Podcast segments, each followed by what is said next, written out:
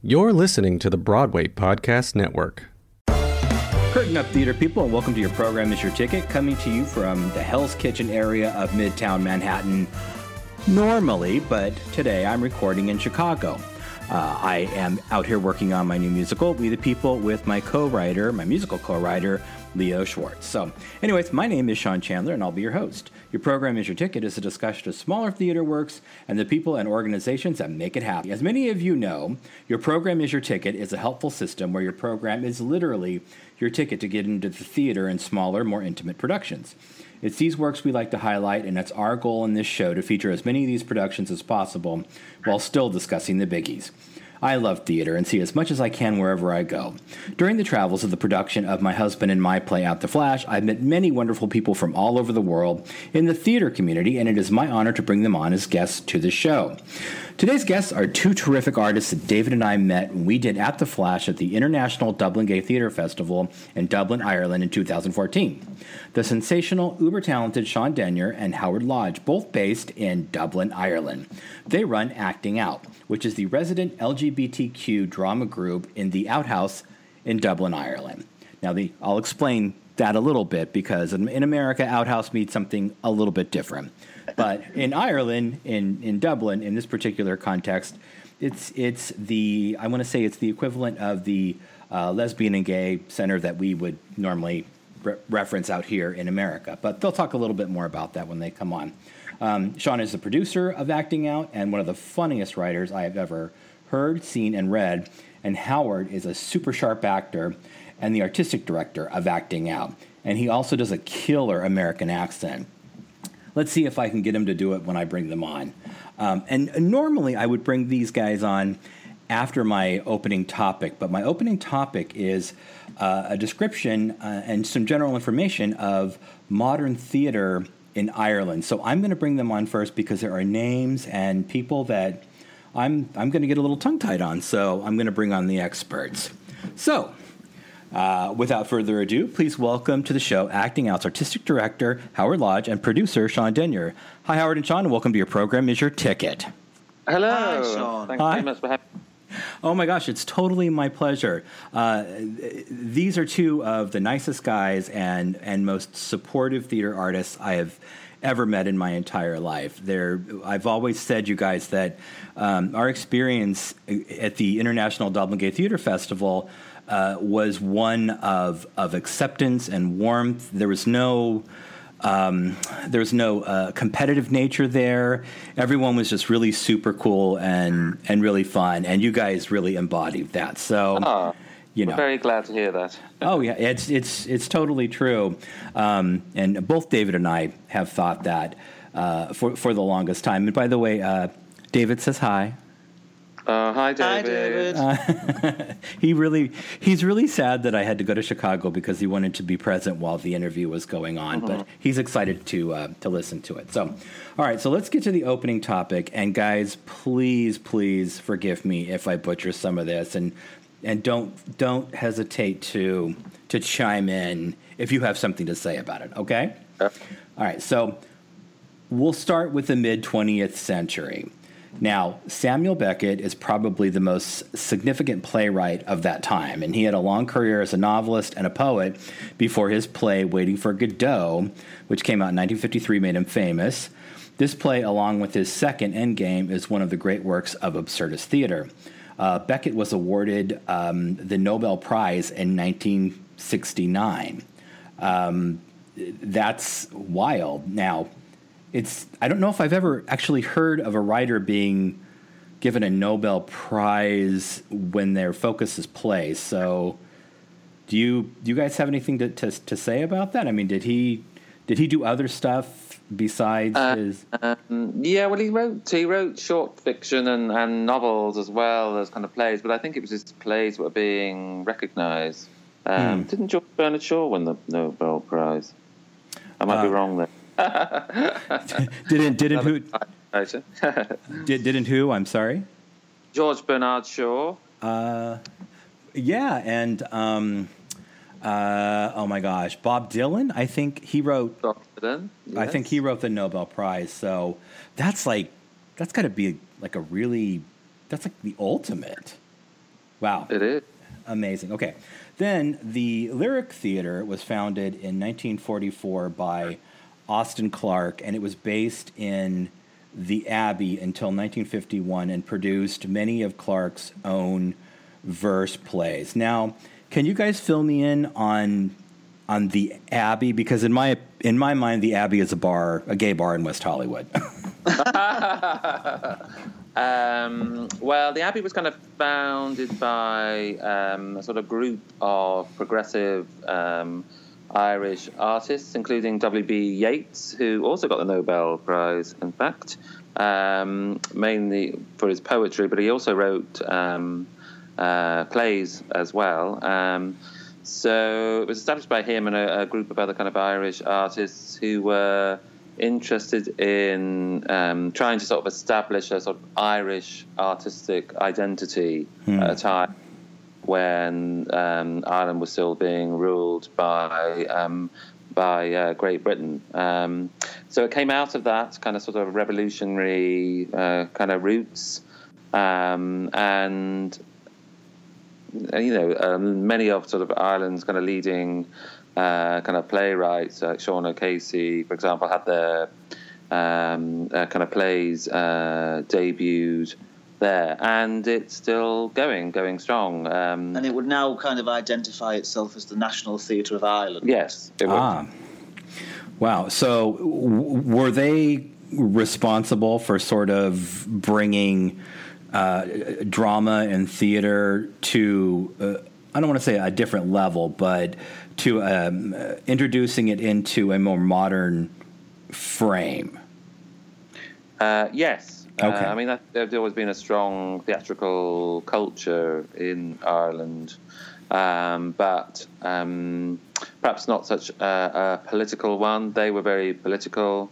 They had very definite aims and objectives in terms of getting independence for Ireland, mm. uh, rediscovering the sort of Celtic um, past um, and mythology. A lot of Yeats's plays draw on um, uh, kind of Celtic uh, mythology, uh, for example. So, um, so they were very much about forging an Irish identity for theatre at uh, kind of when they started, and it still has the kind of responsibility here of producing um, works from the canon. So.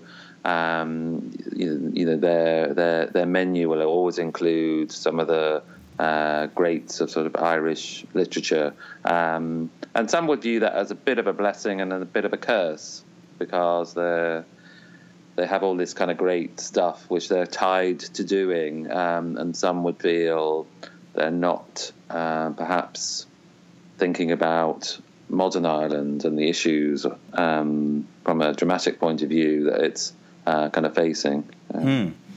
That is that in America, what you're saying sort of translates into um, money. It means, and, and, I know that's kind of crude, but like uh, a lot of theater yes. companies will have their they, they have they need to bring in like sort of the war horses, if you will. Yeah, not, yeah, exactly. Well, exactly. Yeah, Beckett will sell out, for example. A new writer, you know, it's much more risky, right? Uh, even though the the degree of public subsidy um, for somewhere like the Abbey is probably a lot greater than many um, uh, kind of theatres in the states. Um, so they have got a cushion um, generally, but uh, but still they have to get uh, bums on seats. Um, so. Um, and also, they do want to produce these kind of great works too. but uh, yeah, they, they they draw in the audiences, so they're they're always have an eye to the the bottom line too. But I have to say that latterly the uh, artistic directors have taken the direction of trying to engage with the community a lot more in terms of staging uh, feminist kind of drama and also um, a, a, a theatre piece uh, um, devised by a group of homeless people on that kind of um, mm. endeavour. Yeah, wow. and they've got two, yeah, so they have two new directors actually come from the National Theatre of Scotland, uh, taken over the Abbey um, and who would have a very sort of impressive track record in developing theatre in Scotland, where they didn't actually have a building. You know, they mm. used theatres that were available in Scotland or um, uh, produce kind of drama in non-theatrical spaces, and they kind of in the last year they've uh, come and taken over the Abbey. So we're sort of interested to see what they're going to uh, be doing it, and they've already done some interesting things like they're having the first preview of every show now is free. Wow! So if you queue up, uh, you get there early enough, you will get a ticket, and that's great for opening up the theatre to audiences who you know who can't afford um, you know to go uh, to the theatre. Wow, that's that's amazing. That's yeah, no, it's great. It's a great I mean, development. We have like in America, we have like Rush, where you can go up and yeah. you know, get a cheaper yeah. ticket, or or lottery. Yeah, but, but it's never free. yeah, you know, yeah. unless you win, unless you win a contest or something like that. Yeah, yeah. Okay. No, well, it's a new development here, and it's a very welcome one, I think. So. Indeed. Okay, so we'll go to the 1950s. So, from the mid 50s, the Unitarian Church at St. Stephen's Green, Dublin, was home to the is it the the Damer Theater? Yeah, I pronounced it right. Okay, cool. Mm-hmm. um, and they uh, produced both professional and amateur Irish language theater. Uh, the, the, world premiere of Brendan Behan's um, An Giall, which is translates to the hostage. Yeah. Uh, my well, I'm you know doing well. Okay, good. The the the S E A N spelling of my name is really coming in handy here. Anyways, that took place uh, at, in there at the in 1958. The theater closed in 1976. Behan went on to be an extremely popular dramatist, particularly through his work with Joan Littlewood's Theatre Royal in Stratford, East London. So that's that was beneficial for him. Yeah. Hopefully, hopefully that brought out more playwrights and, and artists. I'm sure it did. Um, other important Irish dramatists of, this, of, the period include Denis Johnston, Thomas Kilroy, Tom Murphy, Hugh Leonard, Frank McGuinness, and John B. Keane. Um, the 1970s and 80s brought a number of writers, actors, and directors who went on to be successful in London, Broadway, and Hollywood. And they include Enda Walsh, Joe O'Byrne, Peter Sheridan, Brian Friel, uh, Stephen Rea. He's a he's a popular name uh, Garry Hynes, Martin McDonagh, Conor McPherson, and Gabriel Byrne. Now, I have to say that I've been reading great reviews of a script that Martin McDonagh wrote. Um, uh, for a movie that stars Frank, Frances McDormand that came out. Yes, yes, I just saw a review of that. It sounds great. Oh my god, it's called Three Billboards Outside Ebbing, and I don't know about you guys, but I fucking love her. Anything she does, I'll yes, say. exactly. Yeah, no, it sounds like a good combination. Oh, she's she is so so good. So, um, and then uh, uh, let's see who else here. Uh, Gabriel Byrne. He's he's a, a known name in America. And, yes. St- and Stephen Rea. Now, Stephen Rea is is that the same Stephen Rea that was in um, the Crying Game? It mm-hmm. is, yes, yeah. He'd be primarily an actor, really, but he's also been involved in developing uh, theatre and theatre companies. We just saw him actually very recently um, in Kilkenny. He was doing um, a reading of Oscar Wilde's De Profundis, um, accompanied by um, a string orchestra. So, wow. yeah, which was great. That sounds like. And, Con- and Conor McPherson actually, he's just done um, he directed and wrote the book for a show that's on in London um, using Bob Dylan's songs mm. uh, called Girl from the North Country, which is excellent, really excellent. It includes a lot of Irish actors in the, in, the cast. I get so jealous that you guys get to see all that stuff out there. And uh, I mean, it's just, it's so wonderful and highbrow and lovely and different and risk taking. And, but I don't know. Do you guys get jealous when you see me sing stuff in New York? Because it would make me feel so much oh, better if you did. Yeah, okay, of course we did. Yes, no, we're always saying, "Oh, we were going to that." Even if you're humoring me, thank you so much. um, okay, the 1990s and 2000s brought a new wave of theater companies, including uh, Barabbas, yes, Barn- yes. Mm-hmm. Barnstorm Theater Company, Bedrock, Blue Raincoat, Bespoke, The Corn Exchange. Corcadorca, which I is I love that name. Fishamble, Cats Theater Group, Loose Cannon, um, Ouroboros, and Pan Pan. Yeah. And uh, do you guys want to add anything to that? Um, yeah, I suppose of the newest ones, there's one called Theatre Club, who are like very young, kind of go ahead doing very sort of experimental um, stuff.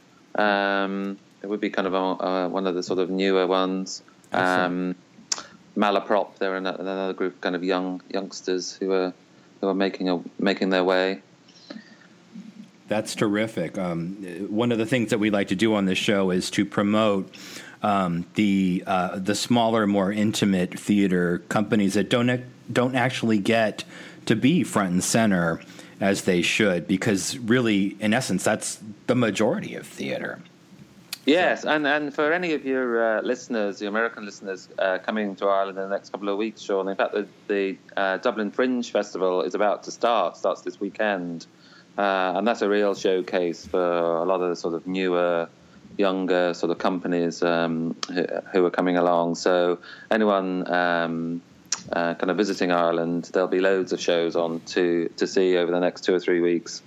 Oh yeah, excellent. I'm glad you brought that up. Um, and uh, I think between the three of us, one of us can probably find the website address for that. Unless you yeah, guys... exactly. Yeah, if you if you if you if you Google Dublin Fringe, it will come up immediately. Okay. So. Groovy. Now, here is something that I I read that I would like to get your guys' feedback on. Um, says here a number of the companies that I just read off had a significant portion, or in some cases, all of their Arts Council funding at the beginning of 2010. Um, and it remains to be seen if they will continue to operate. Now, that's something that I pulled offline. Um, yeah, it was partly partly there was a problem with obviously the the, the, the um, financial crash, and it was also partly a difference in the way the Art Council began to operate where they stopped um, funding companies per se, but they, they funded a few, like the big ones, like the Abbey and the Gate, uh, the Corn Exchange. I think Rough Magic um, um, got continued to get um, um, kind of long term funding, mm-hmm. but everybody else then had to apply for project funding. So every time they had to play or a show they wanted to do, they had to apply for a specific grant for that piece, which meant they were having to apply every year, and it's created a lot of uncertainty in terms of long-term planning. Mm-hmm. Um, and but they are about to reverse that because they've seen it's caused a lot of problems. So they are going back to more of a model of funding companies for a more medium uh, kind of to long uh, long term on a medium to long term basis, and also um, the uh, Taoiseach, the the Prime Minister of Ireland, has committed himself to uh, doubling funding to the arts um, over his uh, uh, kind of tenure. So, wow, you know. So yeah, so that's a so yes, people did suffer in terms of cutbacks like like every aspect of Irish society, but there is a uh, you know a recognition of what the arts do in terms of bringing um, tourists, but also sending out in terms of um, you know uh, touring internationally, sending out um, stories about um, Ireland and, and life in Ireland, and it's important to support that. Wow. So I'm glad to hear that that they're reversing that and they've hopefully learned from from their mistake. Yeah, well, hopefully. I mean, this is this is all talk at the moment, so the, the proof of the pudding will be in the eating, of course. But um, you know, there does seem to be um, some recognition of the economic value, apart from anything else, of the arts and the arts sector. That's okay. I, I, I have to like I have to bookmark this. Did you say the proof of the pudding will be in the eating? Of course. Yeah. Yes. I've, I've never heard that. That's amazing. you can put it in your next play. By the way, I can tell that that's Sean laughing because Sean has one of the funnest, most infectious laughs I have ever heard. I think when we were out to dinner, I think we I think we went to um, uh, Joe Allen's. We met you guys. There. We did. Yes, and um, and I was just I remember thinking, oh my god, I, his laugh is just so. it's it's it's great. And anyway, so and and then of course there's there's Howard's American accent. So don't don't forget. I'm not gonna I'm not gonna forget about that. Okay, now we've talked a lot about Ireland. Excuse me, a lot about Ireland. Let's go ahead and talk about you guys. Uh, Okay. Why don't you both tell me a little bit about yourselves and your creative theater passion? And uh, let's start with Howard. Yes, you start. Okay, um, well, my interest in theatre was garnished from uh, a young age. I began in uh, kind of youth theatre in the town where I grew up, and I went on to study uh, performing arts at university, um, and during that time was involved in a lot of amateur theatre, um, both as an actor and a director, and I got more and more into the directing as time progressed.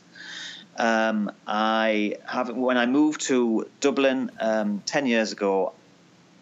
I saw a gap in the market for an LGBTQ drama group and started acting out here, which um, remains the premier, I shall say, LGBTQ drama group here in, in Dublin. Um, and we produce a couple of productions a year. Um, and I'm also um, a trained drama therapist as well. Um, and yes, that's my passion. Now, drama therapy is that's relatively new, isn't it? It's well, it is, yeah, yeah. Well, it's it's it's um, it would be a discipline which has been going on probably since the kind of uh, late seventies in the UK, but has kind of progressed across the Atlantic there to um, the states in the latter years. Yeah, but it's a relatively new kind of uh, discipline. Yeah. Can you tell us a little bit about it? Yeah, sure. I mean, it's um, it's a, a therapeutic healing process um, in which you use drama as the medium to explore issues for um, people who are wanting to explore stuff or in distress of some some sort.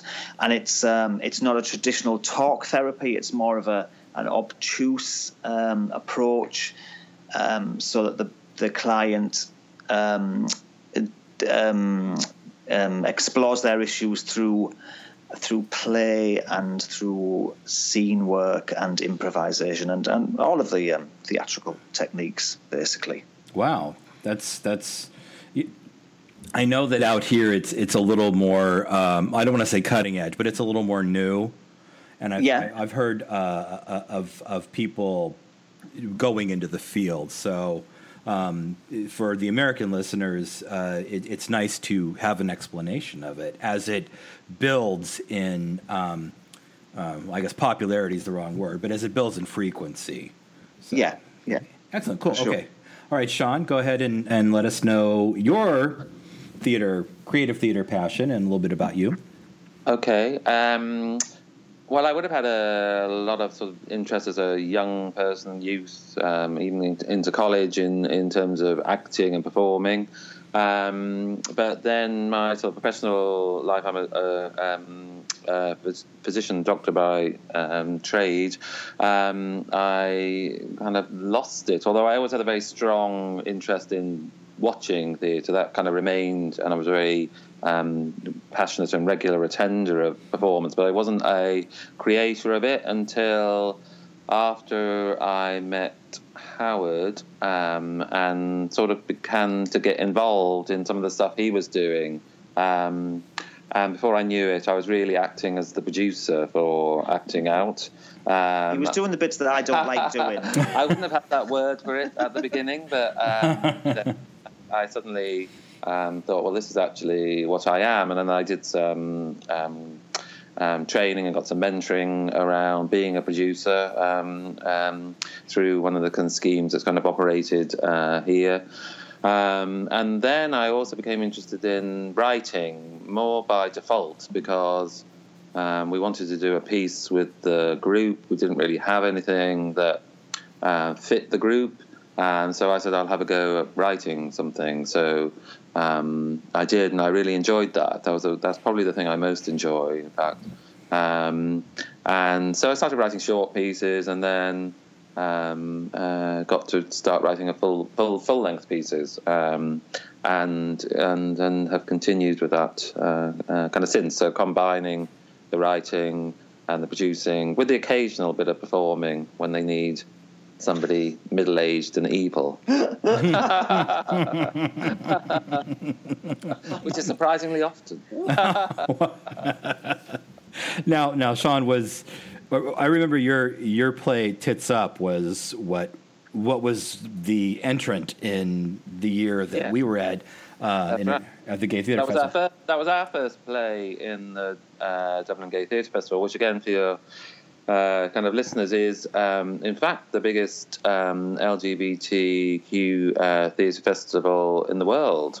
Um, surprisingly, held in Dublin every May for a couple of weeks, um, and it's a brilliant. Um, uh, it's a brilliant thing um, in that it kind of brings sort of companies from all over the um, all over the world, including yourselves, to uh, to these shores, and it's a real chance uh, for people to see what other people are doing. Um, you know, because inevitably, sort of theatre for um, an LGBT audience is can be somewhat of a niche. I don't think it necessarily um, should be or is, but um, it's great to be able to see um, what other people are up to. So, Tits Up was our first experience of being uh, kind of in the theatre festival, um, and uh, and was a very happy one, I have to say. Yeah. Oh my God, so funny. Like just just uh, I, I I love I love your dialogue. It's so uh, clever and witty and acerbic. And I speak to you, and you're so nice and warm. And I'm like, where does that come from? It's all a facade. well, that's the great thing about writing, though, isn't it, Sean? I mean, you'll know this is that you can you can be all these things that you wouldn't be in um, in in your normal life. You know, um, you know, I love that. I love being able to take on the guise of of people who I wouldn't want to spend any time with whatsoever. you know, in, Right. you can write a character and. Uh, you know, it gives you a chance to get inside uh, that kind of mind. Um, so yeah, so so I really enjoyed that. So that was our kind of first uh, um, uh, festival, and we and we've been in the festival ever since then. And um, for the last three years, is it now? We've had the biggest selling show in the festival, so um, which has been great. That's amazing. Congratulations on that. Thank you, thank you. Oh, thank you. Okay, now now you guys do so many different things individually. What do you consider your forte or your specialty? Well, mine's definitely the writing and the and the producing. and mine would be the directing. then. Yes, Yeah. that's how we divide things up. Okay, cool. Uh, I mean, there is a degree of overlap. Like Howard is very instrumental in terms of being a dramaturg or editor for my writing. Um, I would say um, he he has a very critical eye. okay. uh, which is you know which you need. Um, and then I would also make inputs to things like the casting of shows and um, you know, but we're kind of clear what the boundaries are, I guess. So at the end of the day, Howard makes decisions about the directing, even if I don't always agree. And at the end of the day, I make if it's a play I've written rather than someone else's, I make the decisions about you know what what uh, what is kept and what's lost. and now you guys are a couple. We are. You are a couple. Okay. Yeah. Um, and and I'm sorry. Go ahead. Tell us a little bit about that. Um, we've been a couple for 12 years, is it now? 12 years? Something like that. Something like that. I can't forget. Um, so, so yeah, so that's how um, that's how long we've been um, together. Um, drawn together partly by an interest, obviously, in theatre and performance and stuff. That was a very important and continues to be an important part of our um, um, of what we have in common. Um, but we didn't make work together, did we? No. For the first couple of years. Um, and I only sort of fell into it because Howard was actually directing. We were living in Sligo in the west of Ireland um, at the time, and Howard was uh, had set up a, a group there, and somebody had fallen out of a play. Uh, it was the Real Inspector Hound, in fact, by Yeah. Tom Stoppard, and um, he said, "Oh, you're going to have to be in it." It or not? it's like you know three weeks ago for the show, you know. So um, so I was in it, um, and that kind of you know I thought, oh, this is this is fun. nice. Um, and and so then we started to sort of collaborate on stuff. Um, and as I said, I started to kind of begin to to write stuff, um, which then Howard's directed all of the all of the plays I've done. I think. Is that right? I think so. Yes. Um, so yeah, so it's a very happy. It's a it's a fruitful collaboration. Um, I mean, some people say is it not cause for tension, um, but I mean, we do have arguments sometimes about stuff, don't we? Um, but uh, mostly it's all about making something better. I, mean, I don't know what you and David are like, Sean, but um, I, you know, I value Howard's input, um, but I'm able to stand my ground. I just do. I just. that's what. That's when you let him. Is that what you said? I was just going to say, I just do whatever David tells me to do.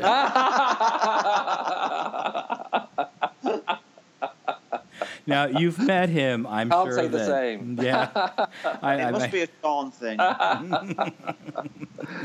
I always like to say, you know, I married a princess. it was funny because like I've been working a lot on musicals and he was like, "No more musicals. You need to write me another play." so, so guess what I'm doing next? um, are there any particular messages and themes that speak strongly to you in the projects you select to write or produce or direct or or just interpret in any way? Well, our, our mission is definitely to present LGBT lives on an Irish stage. That is definitely our what we're about. Um, but within that, that gives you a huge scope, you know. So um, even in terms of form of things, I, you know, we, we try to find a form for something which fits what we want to do. So um, you know, sometimes it's been writing um, um, a sort of conventional uh, play um, by me, or uh, for example, we did a, a piece of work called Gay Dad, which was um, um, based on interviews with men about their relationships, uh, gay men with their relationships with their fathers. And for that, we, we used verbatim um, uh, kind of transcripts and, and, and assembled them into a into a piece. Um, Howard's done quite a lot of devised uh, pieces when he's wanted to get experiences of people in the group about life now. Um, and we've done sort of queer classics as well. Um, so we we do a mix of in terms of what the form is, and we've done uh, like the last show we did was a musical, was a um, a full scale kind of musical production because we wanted to do something which uh, well, there's a member of the one member of the group is a very talented songwriter, so we wanted to make use of that, and also we wanted to tell a story about um, gay pubs and clubs in the culture and how their position is changing from now and say maybe 20, 25 years ago. So. Um, so we thought a musical was the best way to kind of tell uh, tell that story. Um, Is that uh, the Paradise songs? yeah, yeah. Okay. Okay. Um, so yeah, so so bringing LGBT lives to uh, to an Irish audience, not just uh, an LGBT audience. We you know um, we want um, you know everyone to to uh, and we and we and we definitely feel that uh, you know any kind of theatre goer, anyone who likes going to see performance would enjoy our stuff. Um, but it's important for us that we are um, telling the stories of the LGBTQ community. Okay. Overall, just in the theater in general in Ireland, what do you think is an important direction theater is taking right now? Well, Uh, I would. go first. Yeah, well, I would say that there's kind of an acknowledgement now, more of an acknowledgement. Sorry, an acknowledgement about the audience, and the audience isn't just like a passive crowd of people who are turning up for the pleasure of watching somebody's theatre production. Things are much more interactive now and Yes. immersive, and the audience are much more involved in in the theatre and and the making of that piece of theatre, which I think is a, a really good advancement. Well, I'd have mixed feelings about that myself. I think there's been a trend against the writer, definitely, um, which kind of as a writer I would have some qualms about, um, particularly in, in a country which is known for its writing uh, culture. So there's definitely been a move towards more, less, more makers, you know, collaborative making of theatre, which is which is you know got many good things to it, but has been at a cost, in my view, to um, you know to the, to encouraging the development of writing talent. Um, like the Abbey has a you know I would say a poor track record in developing new writers Hmm. um, over the last few years. Um, it's the kind of smaller theatres, um, like the, there's a little tiny theatre above a pub here called the Theatre Upstairs, uh, and they're doing a lot more in terms of developing new writers um, than some of the um, you know the bigger houses. Um, the Gate Theatre, which is another the other big theatre in Dublin, uh, and would tend to be known for putting on classics, American, a lot of, them, of the American canon they do, um, but also um, classics from European theatre. You know, they they've had very few new plays over the last decade.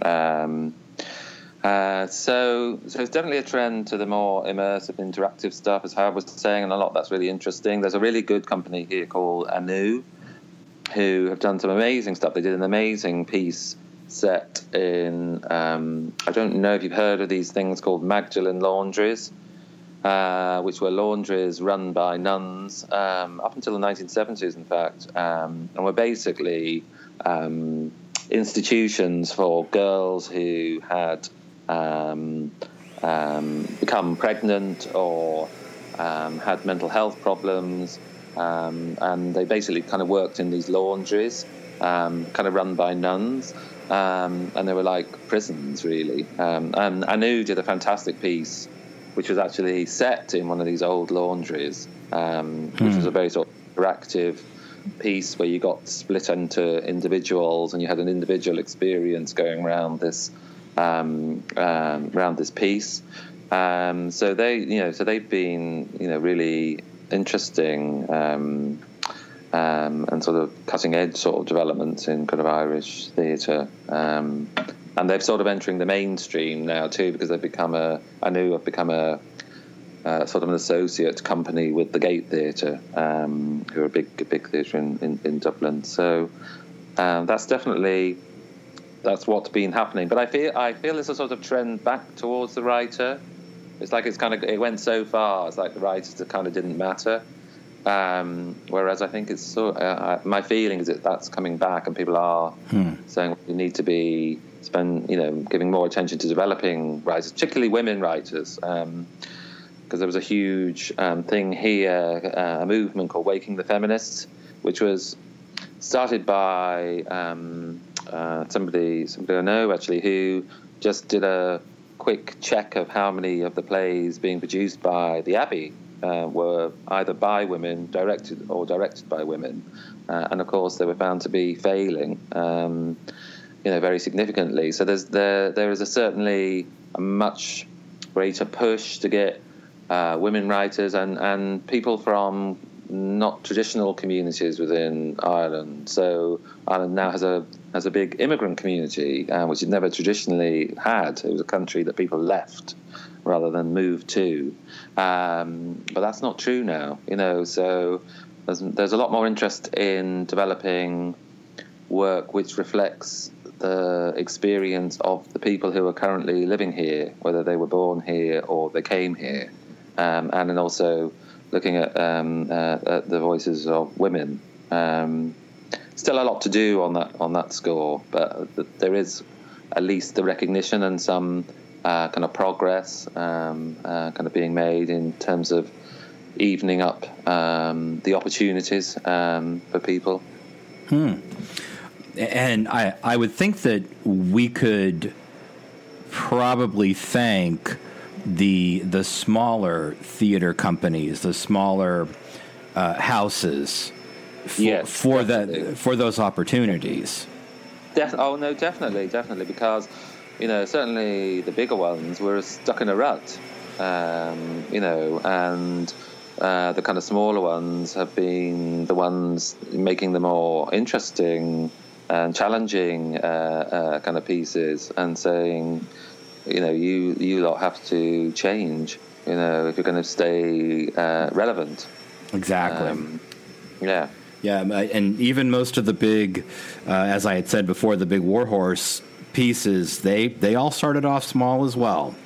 So I well, think exactly. Of course they did. Yeah, and they were like radical, and there were like riots outside of, you know, when the Plough and the Stars by Sean O'Casey's were put, first put on. There was a riot outside the Abbey. You know, um, so um, yeah, they, they're they're having to think again about how they engage people and make stuff that actually. Um, you know, talks to people and gives people opportunities to see what's on. Like I said, the, this initiative of having the first preview of every play now at the Abbey is free. Um, just have to queue up. Um, you know, it is a great um, way of, of making it more democratic. Okay, let's Howard, let's have you answer this question first. What should every theatrical artist, actor, writer, director, administrator be doing right now to be relevant and successful in the industry? Um, oh God. Um, well, I think they should be kind of supporting the local scene and seeing as much stuff as they can and keeping up with new writing. Um, I'll tell you what I, I think. I think yes, you need to do that. See as much as you can. I always say that to people. You know, go I to agree. everything. Um, but I also think do what you want to do, um, because you can you can be told that oh what you're doing isn't the trend, it isn't you know what uh, what's in right now. Um, but I think if you continue to do stuff, people will come that's good and interesting. People will come to you. You know, um, you've got to keep your vision uh, and not try and anticipate a trend or try to ride the crest of it. You know, because trends come and go. Um, you know, I think you need to you need to stick to your own um, own vision and, kind of bring and bring people with you. You know, and I think that's to an extent what we have done with the group, isn't it? Um, because you know, now as I said, you know, we've been in the in the Gay Theatre Festival. We've had the biggest selling show the last three years, and that's because we've built an audience and we've developed a. You know, people know they're going to come to see our show and they're going to enjoy it, um, or they're going to get something out of it. Um, and you know, I, I, I, think you have to stay true to yourself um, and not worry too much about um, what the latest thing is, um, you know, because that, the latest thing will be different, you know, next next year. Okay. Excellent answer. Excellent answer. Both of those answers are excellent. okay. Now, before I ask you what you're working on, you know, that's new right now, and to give our audience your social information, do you guys want to do a speed round with me? Yeah, yeah. Okay. I, I think it'd be great to do like a an Irish speed round because all my speed rounds have been American. You guys, you guys are my first international guests. I want you to know. Oh, we're so honored. Hooray. Oh my god! I know. I should have said that. Like I should have led with that, but uh-huh. but but there it is. I got I got it in. Okay. So what I'm going to do is I'm going to ask you a series of questions and try to answer as quickly as you can. And Howard, would you give your answers in your American accent? Please. I don't know where this mythology of my American accent has come from. It's come a from David. It's David. He's like David's always bragging about your American accent. Seriously, I must have been drunk, and I'm not drunk now. So Well, can you give it a shot? okay. okay, come on. You're you are an actor, and you are uh, an an actor who also incorporates therapy. So just pretend like I, I need it to get through the day. Okay. It's it's the uplifting support that I need to get through my day. okay, Uh, we'll we'll even let Sean start, and then you can give your answer second, so you have some time to to formulate it in your mind. Okay, all right, ready? Yes. are- okay, all right. What's your favorite play? Um, Angels in America. yeah, ditto. I'm sorry. What was the name of that play? Howard. Oh, it was ditto. It was Angels in America also. Come on now, say it with the American accent, please. It's an American play, Howard. I can't do it. He's failed the audition. Okay, okay. All right, I'll, I'll give you one more chance in a further question. Not not a, a question. I'll, I'll just i I'll have you deliver your social media information in your American accent. Okay. Anybody can. I can do that in Irish accent. I'm horrible with accents. Okay. Okay. So you, for favorite play, you both said Angels in America. Favorite musical. Cabaret. Oh, uh, oh, Cabaret. oh, um, oh, oh, you've got me there. Um, I'd say only because I've just seen it. Uh, Follies. Okay. Favorite writer. Favorite writer. Um, contemporary or past? Either one. Either one. Um, favorite contemporary. Enda Walsh. Martin McDonagh. Okay. Director. Um, oh, director. Um, oh, Ivo van Hove, the Dutch, the Belgian Dutch man. He's big out in America. Howard Lodge. Oh my god, love it. Okay. Okay. Mentor. Mentor. Sean Denyer. Um, oh, yeah, it would be. Um, I got the chance to be mentored by a great uh, kind of producer in Ireland called Diego Presgatti, who worked for Rough Magic, uh, and he was he was such a help to me. Excellent. Cool. All righty. Well, that's that's terrific. Uh, great answers, by the way. And now let's move on to what you're working on right now, or if there's anything you want to talk about that you're doing in the future. Okay. Well, we, we're just about to return from the summer recess, and we will be starting um, rehearsals for a kind of cabaret showcase Christmas extravaganza, I'd call it. We put out a call for um, short scenes which had an LGBTQ theme and also a Christmas theme, and we're going to put them together in um, into a showcase evening. Um, so we'll be starting work on that. and it's a good chance to get new writers in as well. You know, so people people get a bit intimidated at the thought of like writing a whole play. Um, but you know, a short, a ten minute piece is something people feel they can have a go at. So we want to we want to develop and build new writers um, who'll do work for the group, um, and it doesn't just have to be.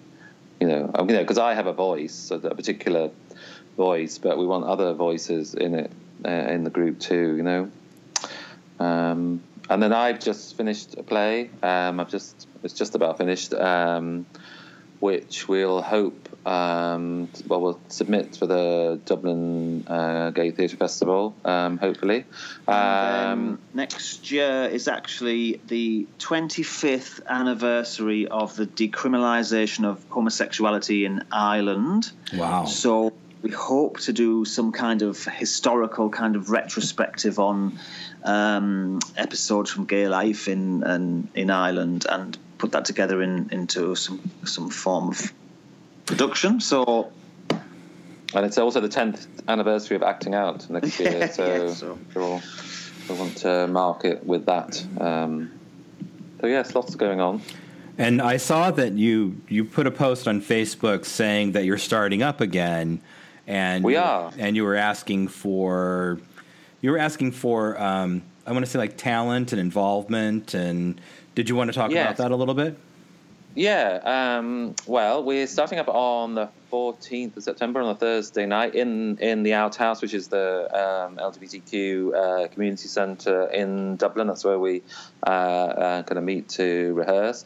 Howard has a very um, open um, um, attitude to uh, people joining the group. So there are, he doesn't do auditions. Anyone can come along because um, the view would be that there's a kind of performer uh, in everybody. Um, and people who come along are always like really surprised that they can just come. yeah, you know, and of course, when it comes to casting, you know, we obviously. Um, uh, you know, we obviously think who's kind of best suited uh, to the role, but it's very important that it's kind of open to everybody because we've had some incredible performers in the group who have never done a day's acting in their life uh, until joining the group. Um, and they really um, developed into amazing performers. So that's the kind of philosophy I'd yeah. say. Now, is that uh, just uh, for for performers, or do you invite people in to be technicians and and to to work administrative things? Job? Well, we would be very open to that. We'd be delighted, but we find that most people want to come and perform um, if they want to join the group. Wow. Um, we have got we have got people through people that have joined the group who have subsequently become more involved in um, the kind of backstage activity, um, and we the had production side, yeah. Yeah, and we had um, one of the good things about the group, group also is, is, that several people within the group have gone on to do further training in performing uh, arts in different ways. So, uh, for example, one the the woman who was involved in doing the tech stuff, uh, the lights and sound for the group, she went off um, to the Lir Academy, which is the like the Conservatory um, in Dublin for training. Of are you are you talking about Hannah? Yes. Oh, I love Hannah. She she worked uh, lights for at the Flash. She was so great. yeah. Well, she went she went to the Lir and did a, a kind of stage um, backstage technical um, degree um, uh, for three years, and she's just come back to us oh. uh, fully trained and telling us what to do, uh, which is great. There's another thing we love about the group is, is that it, it's like a springboard The people. Um, you know, like there's another. We have a very talented member of the group who has started his own sort of cabaret. Um, nights. Um, he's got one just coming up actually, and that's sort of something he's done on his own initiative having been supported by the group and developed his confidence around uh, kind of doing that stuff. So we so we love the sort of side projects that are shooting off from the group um, um, as well. You know, and I think it just shows when you give people an opportunity, you know, what they can what they can do. Oh, absolutely, and you know, so many. I think so many theater groups are so insulated and uh, well, yeah, and I, exclusive. That's another thing about yeah, totally. It's, with starting the group is a lot of um, uh, you know a lot of theatre groups have a lot of LGBTQ people in them. You know. Um, but you know, some of them would say, well, they were very typecast, or they were given mm. a certain sort of role, or they were never given the lead romantic role, or you know, um, so I suppose that's another thing our group does. It gives them the chance to be the star you know, uh, of the pieces we're we're developing. We're telling their stories, and so you know they the you know they're the ones that want to tell them. I've only met one person that um, was okay being you know spear carrier number three or playing Reverend yeah. Harper and Arsenic and Old Lace, and he's he's our friend um, Andy Wisbacher who only went into to theater in high school because he said he joined every single club to be popular. And yeah. so now we uh, whenever somebody comes in and like has three lines and like steals the whole show, we say that he or she went to the Andy Wisbacher School of Acting. I'm sorry, I digress. I just love that story, but you know, and I, I think I think that's great, and I, I totally agree with you that um, uh, that it, it's nice to be able to give actors and, and artists new opportunities to play different characters. I think that, I mean, I, I've said this before, but I don't know. Uh, Jane Lynch, the the actor who was on Glee. Uh, Yeah. yeah. She in her book, I read that she says that that every character is in every actor. You just have to find it. Yes, yeah. And I think that we're seeing a lot of that with with uh, anti-type casting and non-traditional casting and colorblind casting and and, and Yeah, yeah, yeah, that, yeah. That's a, we're talking about trends. That's a definite trend here Right. too. You know, So okay. Alrighty then. Uh, why don't you go ahead and and please, please, Howard, please do this for me. Give our audience your social media information in your in your American accent. Do you know what our social media information No, is, Howard? I've no idea. I've no idea. it's not the kind of thing he knows. I'm I'm just, Uh, I'm just not going to get it, am I? Wow. I'll- I will tell you, Sean. okay, can, can you do it in your American? I'll, think what Sean. This is even better. We'll get Sean to do it in his Manchester accent no, no one will understand. because it. it's really pretty good. No, no, no. Nobody in America will understand. Okay, so Um, so let's do it this Uh, way, yes, Sean. the, the best way, the best way to find out about what we're doing and to see photos of productions we've done and listen to some of the songs that have been in the in the kind of musical things we've done um, is our website, which uh, and that'll have links to Twitter and Facebook and all the other bits too. Um, and that is www.actingoutgroup, all one word, dot com. Okay. Once, just say that in the American accent, please, Howard. I've been begging the entire time. I'm doing this for my husband, by the way. I'm a bit frightened now. Okay, so that's www.actingoutgroup.com. That's it. Oh my That's gosh. Yay! Okay, I begged for it. I begged for it. Did I get the part? You do. You you get the part. Mostly because your husband probably wrote the script. Actually, he did write the script. Ah, you'll start an argument now. well, you guys have just been absolutely delightful, and we've Oh, learned. it's a pleasure. Love to speak to you. Yeah, and uh, love to David. Oh, oh, oh, of course, and and uh, and and love back. Uh, it was just wonderful hearing so much about a theater culture that we don't experience in in America as much, and and only uh, through the occasional Irish play that's performed um, out out out here. Um, and, and, and learning the history and where the priorities are over there. It's it's just been it's just been delightful. So thank you so much for being on your program as your ticket, Sean and Howard, and being my first international guest. You guys were awesome.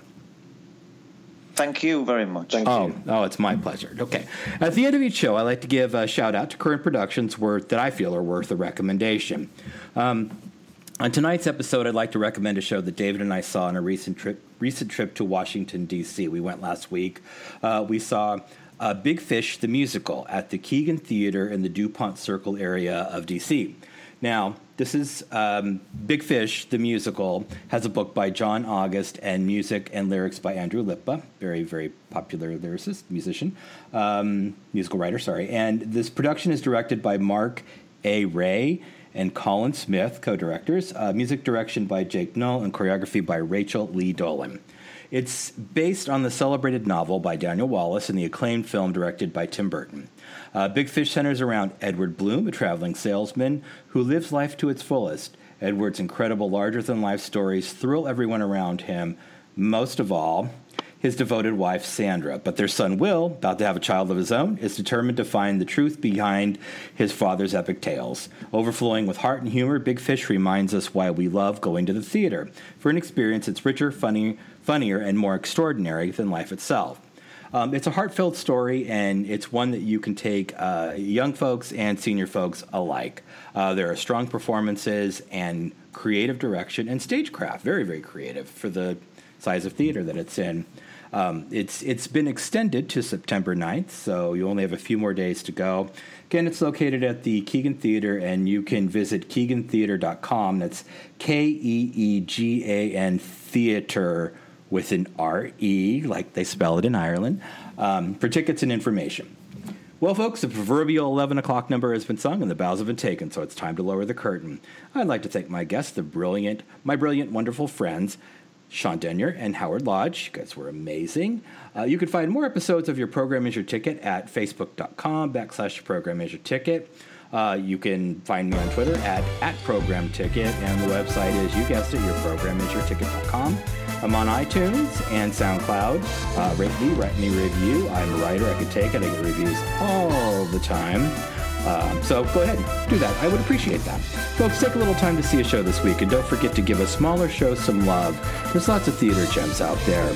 Until our next show, good night, theater people, and curtain.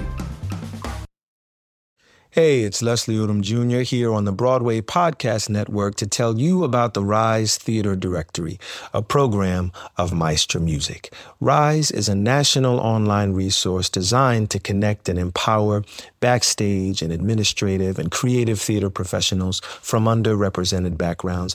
If you work or aspire to work in the theater community, this can help you find your next project. And if you hire theater professionals, search the Rise Theater Directory to find your next team. Create your profile now and get more information by visiting risetheatre.org. That's theater with an R E R I S E T H E A T R E dot org because only together we rise.